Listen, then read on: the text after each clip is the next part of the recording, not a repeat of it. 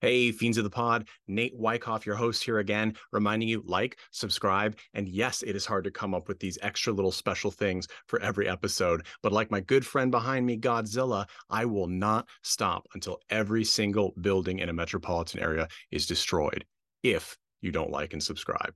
Enjoy, and please go to cultandclassicfilms.com to pick up exclusive cult movies. And also, you can subscribe and have them delivered at a discount to your door every single month. Enjoy the show.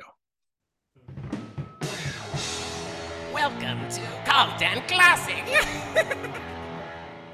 Welcome, friends and fiends of the pod, to a very special episode of Cult and Classic Films podcast, the podcast where we generally talk about two thematically linked films, a mainstream one and a cult one. In this case, we've got a special one off episode for you, which we do sometimes. Uh, it is called Thankful and Hateful. That's right. Uh, it's Thanksgiving time while we're recording this. And so we like to do an episode where we tend to give thanks and give uh, anger, uh, aggravated frustration, all that stuff, because they go hand in hand, right?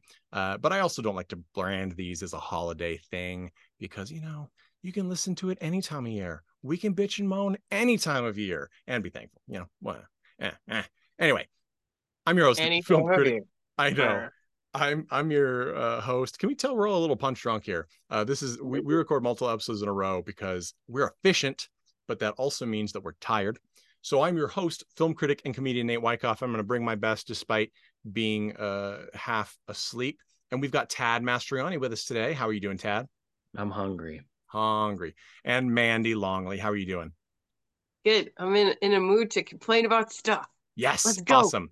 So uh, I think I, I think we should start with the thankful because oftentimes we aren't as passionately uh, aren't as passionate about the thankful section because uh, we're already grateful for it. Uh, we don't necessarily need some sort of fix or have a gripe with it, as opposed to the hateful section where it, we can become infuriated. Infuriated. So what we're going to do is we're going to share what we're thankful for, and then we're going to give a movie or a show that somehow exemplifies that.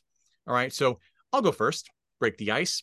Uh, I'm I'm thankful that the big studio system is breaking down once again. What I mean by that, they're never going to go away. But what I mean by that is that there are other uh, filmmaking groups and distributors that are sort of filling in the gaps left by uh, the studios who are, are making less and turning out less successful stories uh, on, on average. For example, A24 is a really um, good example. Pretty much everyone who watches movies regularly has heard of A24 at this point. They tend to put out sort of art house horror films, although they are definitely branching into uh, non horror territory. That is their current goal. Normally, I would be like, if, but they actually have some good stuff going on. I will say this.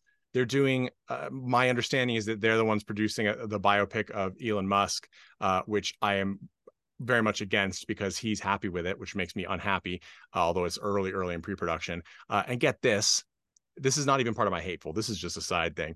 Uh, Darren Aronofsky has agreed to make the film.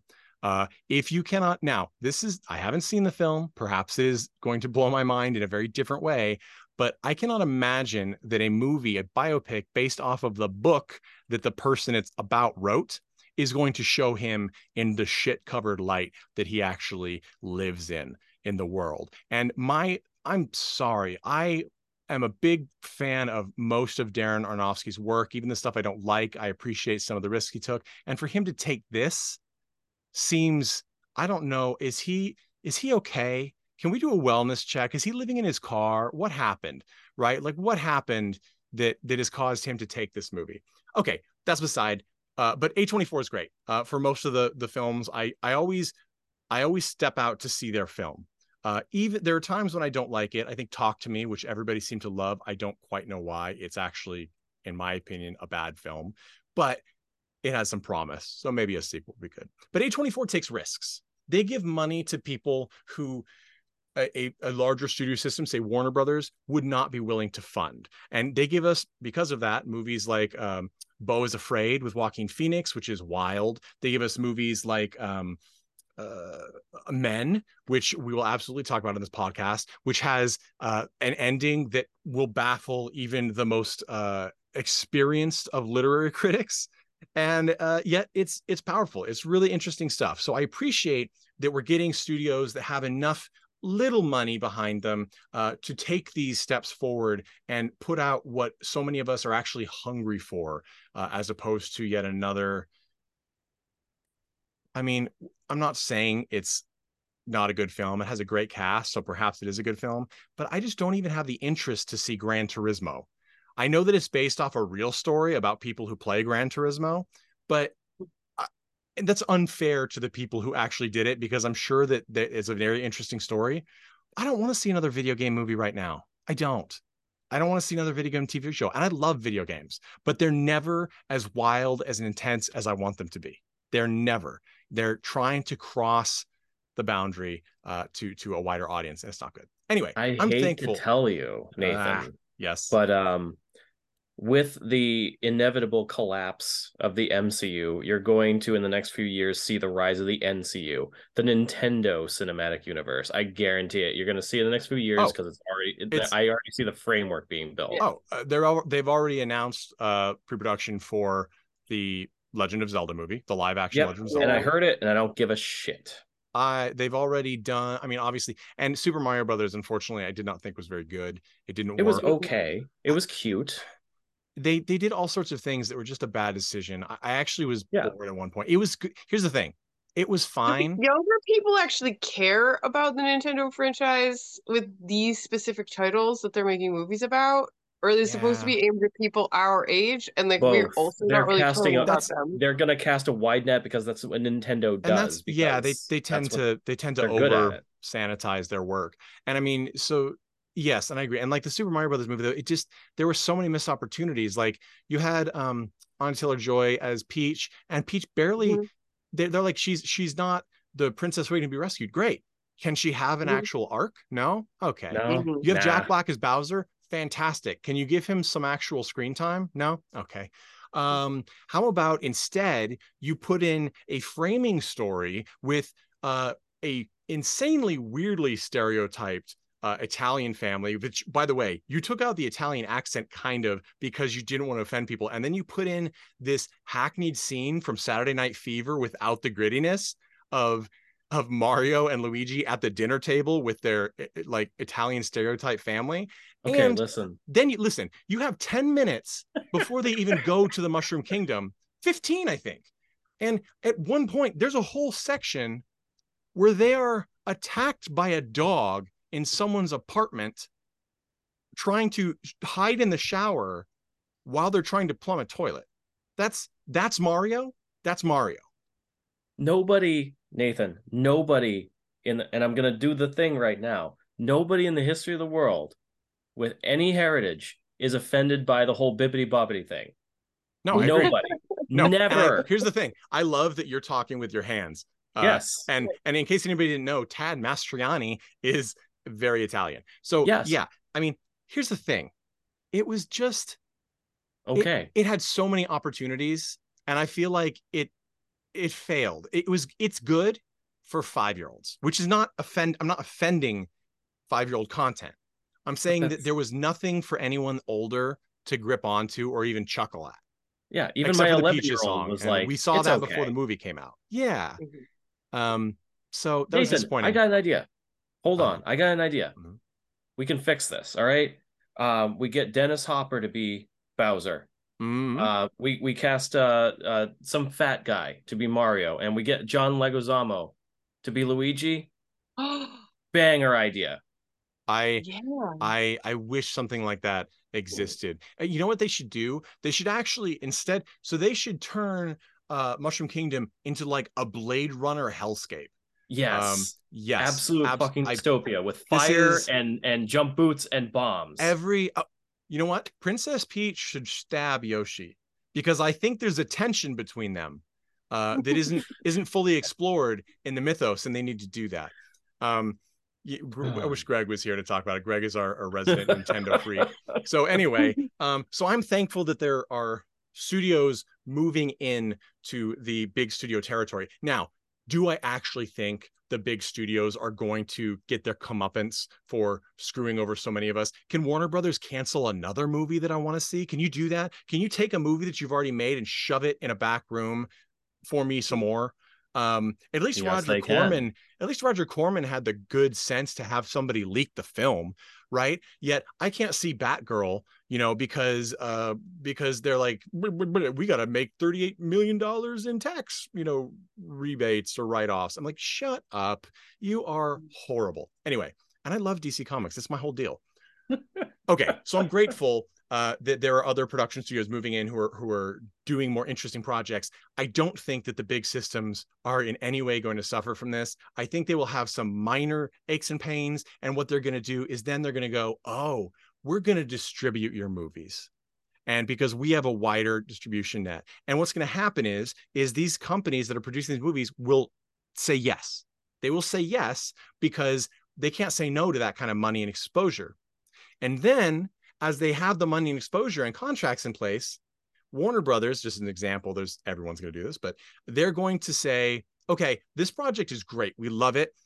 We need to work on um, the portrayal of uh, of anybody of of um, of uh, Nicaraguan guitar players. Okay, we're to need to work on that. So um, even though there's nothing to do with that and there's nothing about Nicaragua or guitar players in general in this movie, we're going to need to insinuate one of those characters in here, right? So, and I'm being facetious, but that's what's going to happen. And what does that mean? It means that we will be back to this exact same system.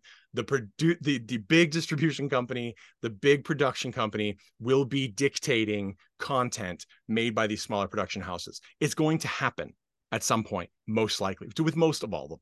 You know, I think maybe something like A24 might survive because they're already getting big enough on their own. They're having success.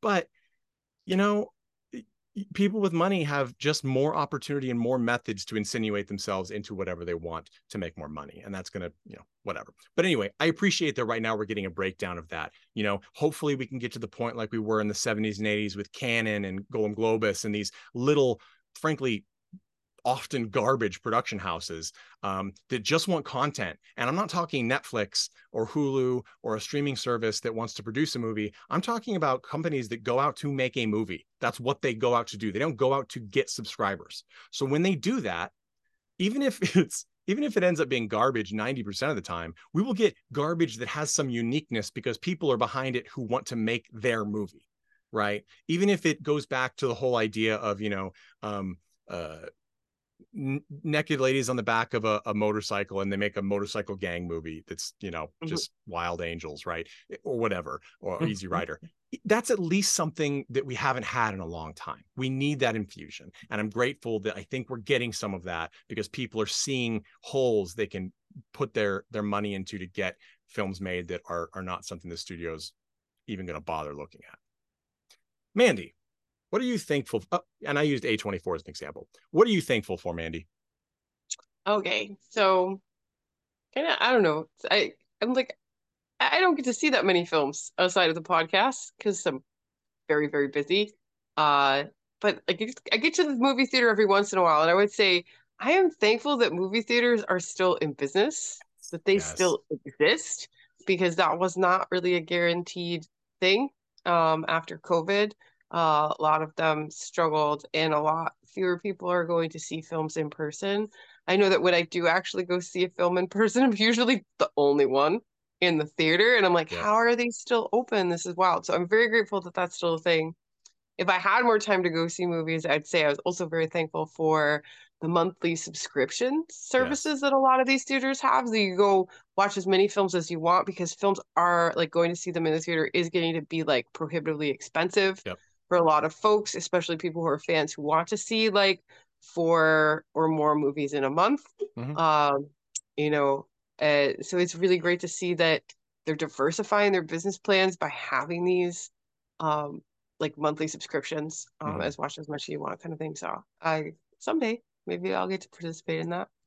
Uh, and then finally, I'd say uh, really thankful this fall season for all of the book-based movies that are coming out that I'm a fangirl of, uh, that are not Marvel Universe based.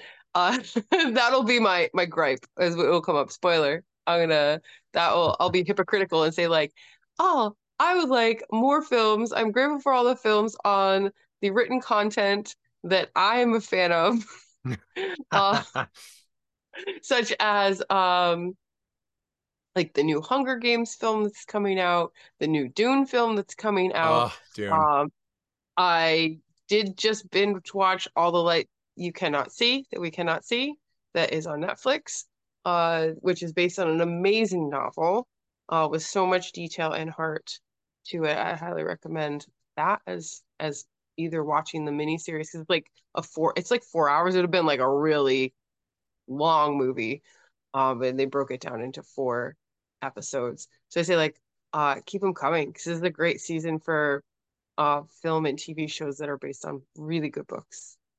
Yeah, and I mean, I think that that that's totally true, and that's sort of the the next the the next step of the the comic book boom in film. You know, is they're looking for other areas of content, like Tad said, video games, right, are are already being done, and you know, books have always been a big source, but I think we're getting more because people love to say. Um, for years now, they love to say print is dying uh, in regards to books. The reality is is that many books, especially like young adult titles or um, sci-fi fantasy titles that aren't Mhm. you know hard sci-fi, those are actually have gone up a lot.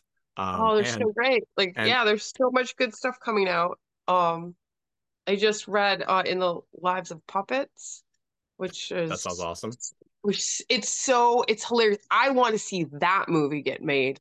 It's like um like an, a juxtaposition or opposite retelling of the Pinocchio story where there is one real boy and everybody else in the fit in the in the story, I was gonna say the film, everyone else in the story is an android or like a puppet created Oh. by man at one point in time. Um, you know, but now like in this story, there's only one live person uh like that exists. So it's, it's very, very cool. Um, like opposite retelling and uh the characters are all hilarious. Uh most of the characters have uh parallel or like a tie-in to other very like popular pop culture icons like Nurse Nurse Ratched from One Flew Over Cuckoo's Nest. There is a character who's like a nurse android who is named after her and is very like sadistic-ish, but like in a loving way. they sort of like turn that one around a little. But um it's just like that one's super fun. I would love to see that movie made. I Um, I'm we'll sold already. Anything that has puppet even in the title, I'm down to go for. Yeah. So you should check that one out. Uh and yeah, I don't know. So that anyway, that's what I'm grateful for is that they are still like there are great books and they're still making movie and TV shows based on those books and they're actually really well done. Um they do the source material justice with good production quality and cast lists and everything. So Well, that is something a miniseries can succeed at that books often can't. I mean that that that single movies off it's of books, you know, yeah. I think of like Lemony Snicket's A Series of Unfortunate Events. You know, the Mhm. you had a great cast and some pretty good direction, but the script tried to cram what 13 books or 12 books into one movie. Yeah, it's very 13. ineffective. Yeah. Um, you know, but that happens, and you know Mhm. we know why, but it's it's not a great choice. Tad, Tad, of course, asked to go first because he's very tired, and uh, I said no. I actually put him last on this wrong. Uh, okay, Tad, sorry, I forgot. Tad. What are you thankful for in film and TV right now, and and uh, what's an example that that exemplifies that example It's that the exemplifies? it- Hmm. it's two sides of the same coin for me. Right now, I guess I can be thankful that the technology has gotten us to the point where now we have the opportunity to realize projects that would have never been possible over the past couple of decades.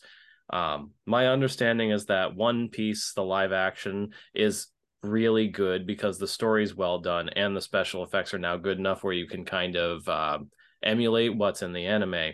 Relatively an inexpensively. Yeah. Yeah.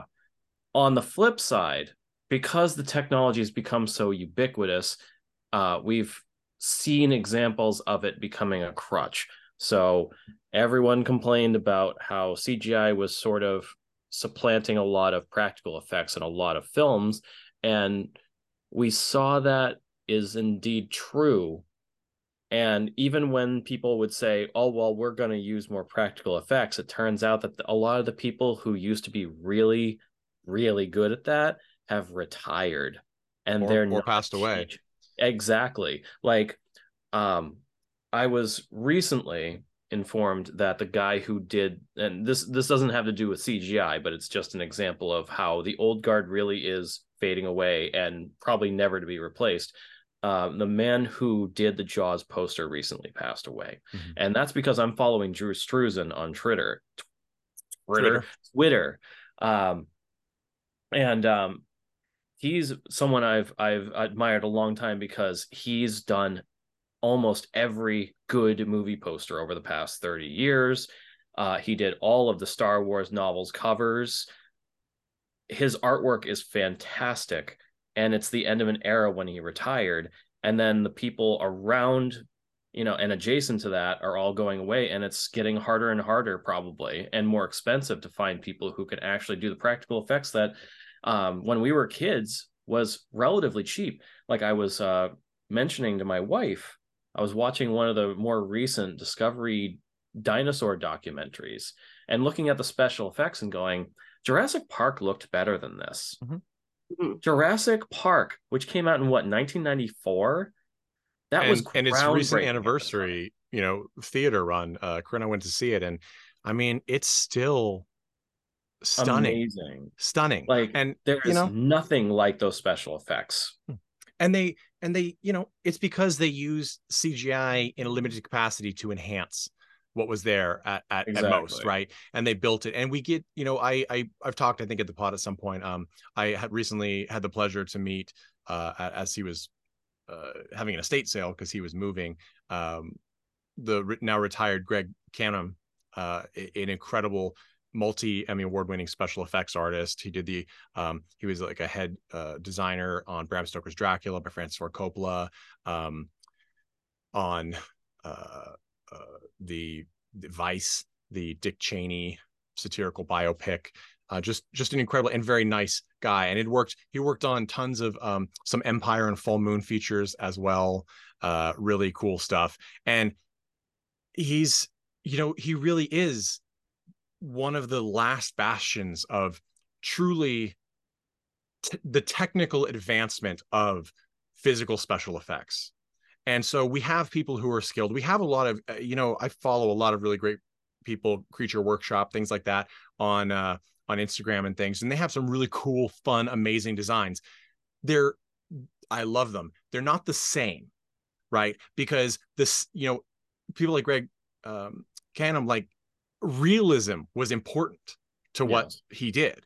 And it's not supposed to always look fantastical. Even the fantastical films are supposed to look grounded in reality often. And so that kind of technical precision i mean going through you know lucky enough to to he let us in to go through his house seeing the racks and racks of teeth you know masks i mean the the face masks the things that were used um dremeled physically molded and done just unbelievable and uh we are moving to a point where people are going to have to rediscover that skill uh and, And, I think hard I think I think that's okay because you kind of have to. I mean, that's that's what drove the industry to that point, Sure. right? With people who were absolutely willing to put the time and effort in to get push that into Mhm. the mainstream. The problem is, is that the mainstream used it. The mainstream eventually found something that was more cost effective. They and it eventually got pushed out. And it ties back to what you were saying before: is there are now holes to fill. Mhm. So for anyone who's listening, if you are passionate about those things, stop acting like you need to learn those skills and develop those skills to try and get into that mainstream. Start thinking about your own projects and start trying to build something on your own because that is really the only way forward at this point. The mainstream is going to continue down this road where they're going to either lean on CGI or they're going to start working towards AI, which will have its own issues. And if people are really looking for that visceral, realistic feel that old special effects could uh, evoke, uh, good luck. You're going to have to do it on your own. And it's going to be with your own time, your own money. And you're going to have to find a lot of people who are willing to support you on that. But you're guess what? You got to go build it on your own. and the nice thing is is you know yes everything costs money but you know, to do a lot of those special effects, it's practice and technical skill. You could get everything you need. I could literally, I mean, it's too late now of the day, but I could go to the Michaels up the road from me and the craft supply store and get everything, literally everything you would need to make a professional uh say monster mask or or um, special effects applique you know? That that kind of stuff is available. It's just the the practice precision and skill and the tips and tricks that one would learn through a lifetime of the craft that are are you're like tad said they're going to have to be rediscovered soon because they're just not there anymore. And interestingly enough um that that made me think of jim henson studios which is a, a dream love of mine uh you know ever since i mean i was a kid and watching the muppets with my parents and just everything whether or not you're sesame street it's truly unbelievable it's brought so much joy um to the world truly incredible incredible production company and studio by a, a, a, sort of genius creative figure. They, I, I have to say, uh, when the Five Nights at Freddy's movie came out very recently, uh, I was disappointed when I first saw the trailer because they used 3D animated figures. I'm like, it looks, I know why they did it. It looks like the video game almost exactly. And I'm like, but I wish they would have actually, in this case, changed it a little bit to make it fit in the real world. And then I discovered that they are physical props made by the Jim Henson Studios company. That is how good it is. Now, of course, there's some 3D, you know, augmentation here and there, but that is how good it is. It is actually so good that it looks fake at this point in time with what we've seen over and over again with CGI. L- CGI has literally failed us in the way that we now I literally after seeing thousands upon thousands of movies, not even joking. I saw something that was good enough, specific enough that I was like, it's CGI. I wish it wasn't. I wish it looked more real. And to find out that it is physically real. I'm like, that is that it's not quite on the it's not quite the, the parallel, but it's like an uncanny valley-esque moment where my whole perception is what's changed. And that perception, it's like an inverted uh, uh, uncanny valley. You know, the the thing isn't so close to real that it feels uncomfortable because it's not quite there in some infinitesimal level. It's actually gone to the point where I no longer see what is real as real because it is too exact compared to what I'm used to seeing. And that was a wild, wild moment. So it's a it's a whole new world. Uh, we're gonna quickly move on because I know this is a this is you know people don't have a lot of time this week, so we'll get right in there. I'm to go with what my hateful thing this week is. And it's very tied to my grateful moment. Okay. The hateful moment. I am so sick and tired of movies not taking risks. I am sick and tired of it. It is so mind numbingly boring to watch so many films. And here's an issue. I know a lot of people don't get to, like Mandy said, a lot of people don't get to watch a ton of movies, especially in the theater. And so it's not so bad when you just don't get to do it a lot, it's an experience, right? Even a bad movie is an experience. Here's the problem it is moving from an art form, from a, a method of true intellectual and, and, uh, and spiritual, I'm going to use that word, and emotional communication. And everybody say goodbye to Tad. Uh, it is it is moving from that to to something that feels AI created. And guess what, folks? There are features from big studios that are already have already used AI and are already using AI. In fact, Warner Brothers, uh, it was leaked that uh, who knows the, the full truthfulness of this because uh, as we mentioned in another episode upcoming, people at the top of corporations tend to be the least technically capable. At which point, uh, they often say things or want to make decisions that are not based on reality. And so Warner Brothers had uh, some some internal communication about uh, that they planned to use AI exclusively AI to determine which project to move forward for their slated projects going forward. Now, could it could it could it potentially be done? Yeah, well, you can ask you can ask Chat D- GPT to make a decision, but you need yeah. a lot of complicated programming and understanding and advanced algorithm, et cetera, blah, blah, blah, blah. I don't, I'm not a, yeah. a, designer to do that effectively where you would actually maybe have some sort of predictor of, of in, income, but that's the mindset. Okay. So that's what's Mhm. going to move forward. Now, there is a film, at least one that's already being made that is uh, the quote unquote the first completely AI generated script. Um, you know, South Park had that brilliant moment uh, where in, in one of their recent uh, mini movies for Paramount Plus, Mhm. where the entire end, or maybe it was a, a Comedy Central episode. Anyway, uh, the entire ending of the episode to resolve it was written by AI, and they just animated and voiced the AI uh, script Ridiculousness. Yeah. and it is ins- it was insane like it, Yeah. it was almost like a human wrote it but you know it's it's at best it's like talking to um uh meta support for facebook or instagram you know you, you, you- they- they're even smart enough to make it seem like it's somebody in india or overseas at a call center when it's literally a bot so Yeah. that you know they're getting good at that but we're moving away from those risks i don't like that i want more interesting things. Even if it fails, I want it to be interesting. I'm tired and I am going to pick on James Wan here. I've been doing it lately because I've been watching through his filmography and it's problematic for me. As Tad said, go back to smaller projects. Okay. I think that a lot of the people in Hollywood, uh, and I'm using Hollywood in general, in the studio system or being sold to the studio system, are quote unquote safe. Like, I'm tired of seeing a conjuring film okay because i know what's going to happen. It's a flat female character it's got a scene where the male lead does something like strenuous right to to to win and then it has a solution at the end where it's essentially people saying something they think is poignant or just looking off. That's it. That's the whole concept and it's over and over again. It's safe. There's nothing new. There's nothing interesting. There's no risk. There's i never feel in the audience scared worried tense Mm. elated there's no emotional response. It is literally just me s- spending time not doing the rest of my life. And escapism in that sense is is fine and dandy but you can do more with that escapism. You can actually have a productive escapist experience that makes you feel something become a better person uh, be scared about something that is happening uh, like ai okay? There's things that you can do. So there's not a need for garbage that has no soul for for to, to say something that is difficult to quantify. I don't like that. I'm tired of it. It is it's it's wasted energy.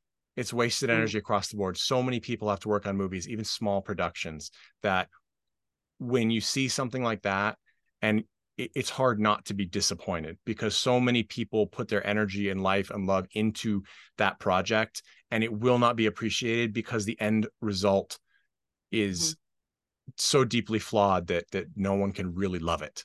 People can say they like it they won't love it. So mm-hmm. that's what hurts me and I, I continue to hope that we're getting away from that for at least a period. I do think it's cyclical and it will come back and forth but mandy you're last up. What do you find hateful about film and tv right now? Oh, Okay. I is probably an unpopular opinion, but I'm so sick of Marvel movies. So like, and I guess like that could be extended. Like I'm just feeling very hateful about the big movie industry tendency to like just milk every single franchise for every single minute of every single movie they can get. Like they did it with um like the Hobbit Hmm. like book after Lord of the Rings was success success. They're like, oh, Hmm. instead of like a cute little single one-off movie for The Hobbit, let's make it three stupid movies that have nothing to do Uh, with the book. Like, you know, Yes. barely have anything to do with the book. Now they're like, oh, well, let's make um the Harry Potter final film two films. Like, let's make. I'm not a hunger fan games two of- films yeah, uh, splitting it Hunger up. Games two films. Let's make uh Twilight, which I am not a fan of. Like, let's make that last film like two films. Mhm. Uh, and then now it's like the Marvel Universe franchise is like a thousand movies at this point. I don't even know. Like, but every time I do have time to go to the movies and want to go to the movies, there is like one or two Marvel films like out taking up space of something else that could be more interesting and more like different Mhm. to go and watch versus like, oh, it's yet another like Marvel Universe film that is happening for some reason. Um, they're just I know it's probably unpopular. There's obviously like a ton of people that are super into those films and very happy that they keep making them, but like I'm over it. They're and doing a lot less well. right? Yeah. And you got they keep saying, why is this happening? Right? Oh, well, Yeah. they're rehashing the same thing, blah, blah, blah. There's something to be said for saturation. People get Mm-hmm. tired seeing some of the same things over and over again. And Yeah, Uh, but also it's like I mean I've, I have gone with friends who are more into the Marvel universe and or like tried to watch like some of the movies and you're just missing so much context Sure. if you haven't watched the other 30 films. it's like Like, jumping into kinda- half of season four of uh, like episode four in season four of a series that you know nothing about. Right. yeah. So it's just like it's great, but like you're taking up precious time on the the schedule of Mhm. like these theaters. And they With, cost like, a lot of money. And Yeah, people what gets me is a lot of and here's the thing i i love comic books i love a huge number of the marvel films Mhm. i have been disappointed by the last few for sure and uh I, and i will say the caveat is go see the marvels it's a very fun movie everyone support it uh it's a wonderful female lead cast it's a lot of fun um it's not a deep movie but neither does it have to be a deep movie but even i i don't as i said um seeing ant-man 3 ant-man and wasp and quantumania Mhm. I was talking to my wife and I was just like, this is the first time I don't think I'm going to go see the next Marvel movie. Now, Mhm. of course, I did because it was one I actually had some vested interest in, the Marvels, but I'm not, I'm no longer interested because they weren't taking risks. And that's something that I often Mhm. criticize, and even on this pod, which has well, that Marvel movies don't take risks. And Yeah. because of that, I'm never tense. I never have any sort of emotional connection with them. Once a character Mhm. leaves that is an actor I like, then Mhm. who who cares right uh, i no longer Yeah. have the invested interest because i was frankly more invested in that person than i am the film and the character uh, that's why i preferred Zack snyder's dc universe it was dark it was it didn't have to be dark but it was a lot and there were there were there were tense moments it was a it was what i think of as a blockbuster it was an intense experience to see those movies and i'm very sad that warner brothers you know, essentially, not even essentially, ousted Zack Snyder. Uh, and I love James Gunn. I've talked about him so much on this podcast, and the fact that he's co-head of DCU Films, it should elate me. But I, it doesn't. And I was like, why am I, why am I so not happy about this? Like, I, I'm not that I'm not that I'm disappointed. I just, and I'm like, because I'm tired of it. I'm tired. I'm tired of Marvel not changing anything, and I'm tired of Warner Brothers with DC Comics changing every two movies because they they Mhm. everything is a failure. Like to them, like it's just nothing. You know, I can't. It's like Ben Affleck said this about um about Justice League. Uh, because you know he played Batman in the Snyderverse. I personally think that he was the best Batman. There are people who are on my side, and there are many who are detractors. I that's fine. Uh, but he said of Zack Snyder of the Zack Snyder cut, which went from a like two hour movie to a four hour film, he said the amazing thing about that is that he took my worst reviewed movie of my career and made it the best reviewed movie of my career. That is what can happen when you have someone and people involved in a movie that care about it, have a vision, and they want to put it forward. And Zack Snyder outlined since then what his plans were for the DC universe, and they were very different from the comics. And yet, when you hit it right and you engage people, even Mhm. fanboys, not all of them, some just want to be angry, especially Star Wars fans, Mhm. but they will they will follow and it will Mhm. become a new canon. For example, Harley Quinn was not from the comic books. She was not in the Batman Mhm. comic books. She was created uh by what Paul Dini uh or, or is it anyway uh for the cartoon and was so popular because she's a fun character they brought her into Mhm. the comics that's how a vision that is uh, uh really they care about what they do as a creator and they want to put it forth in a way that brings them satisfaction that's how you can get those really great moments and you can't do that when you refuse to commit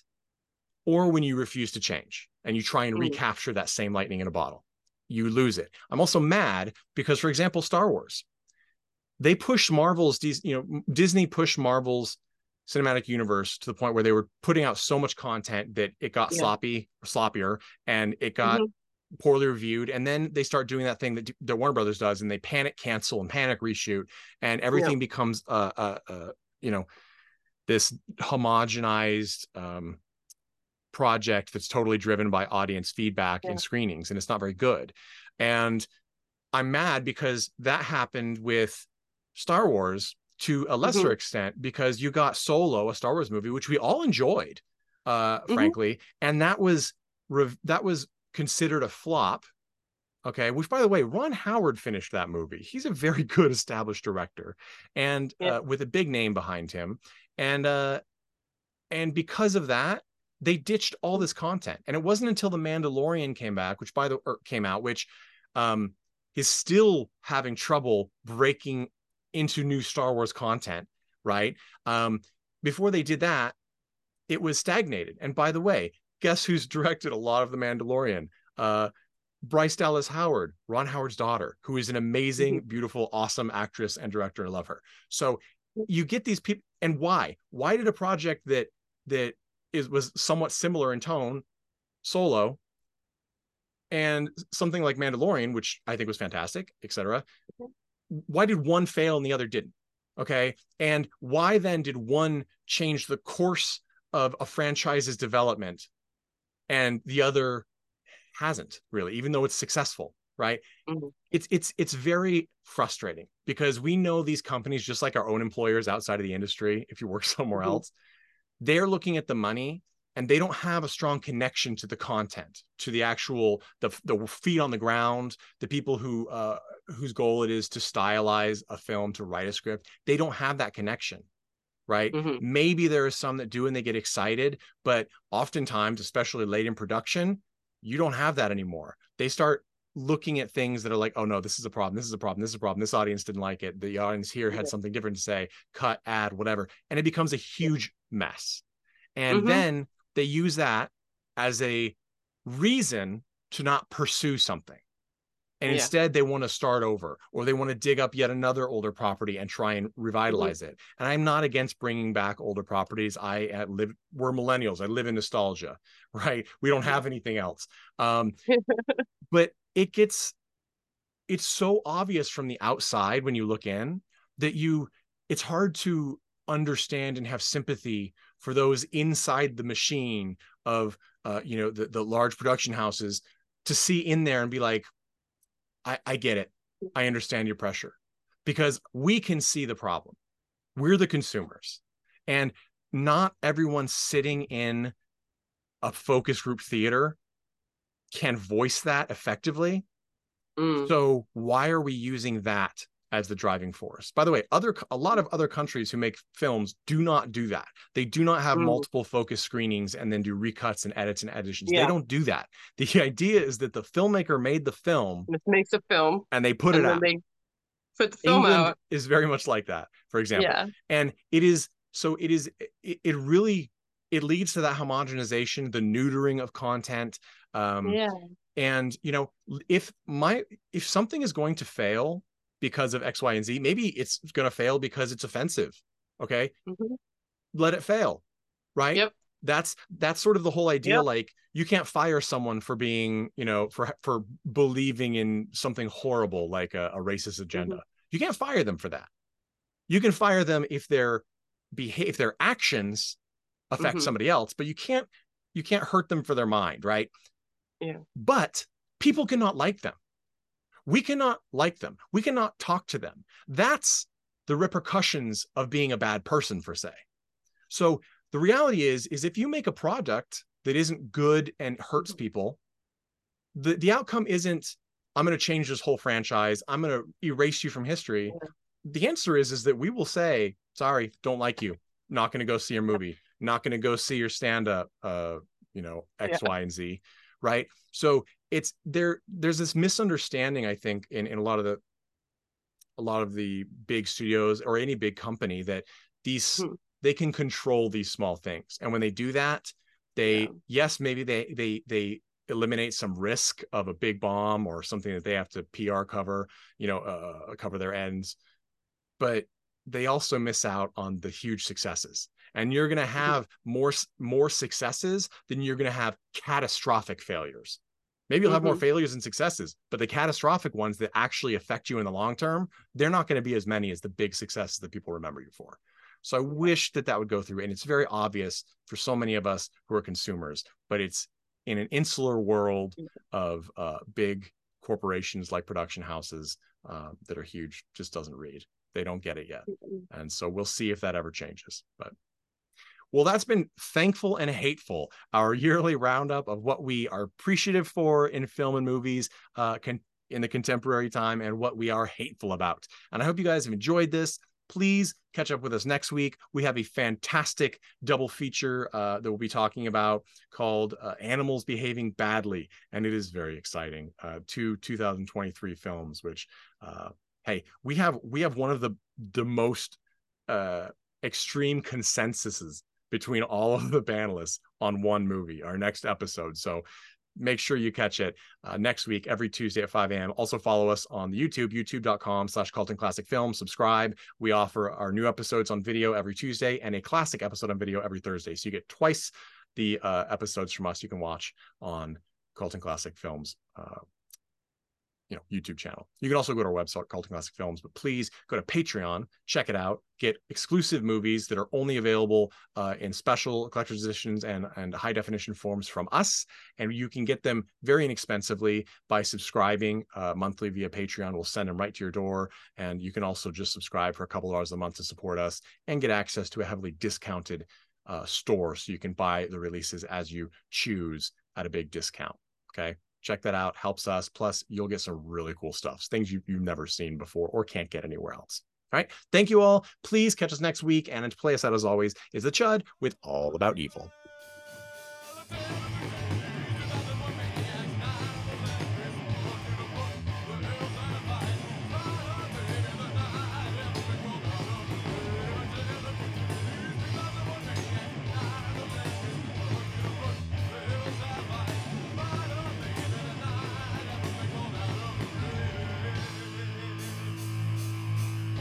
Hey everyone, thanks for listening to Cult and Classic Podcast. This podcast is important to me, but what's more important are the rights, privileges, and freedom from violence of everyone in this country and in this world. And that means supporting Black Lives Matter. If you'd like to make a donation, please go ahead and visit cultandclassicpodcast.com where we have a list of places you can donate and help out. And please stay safe.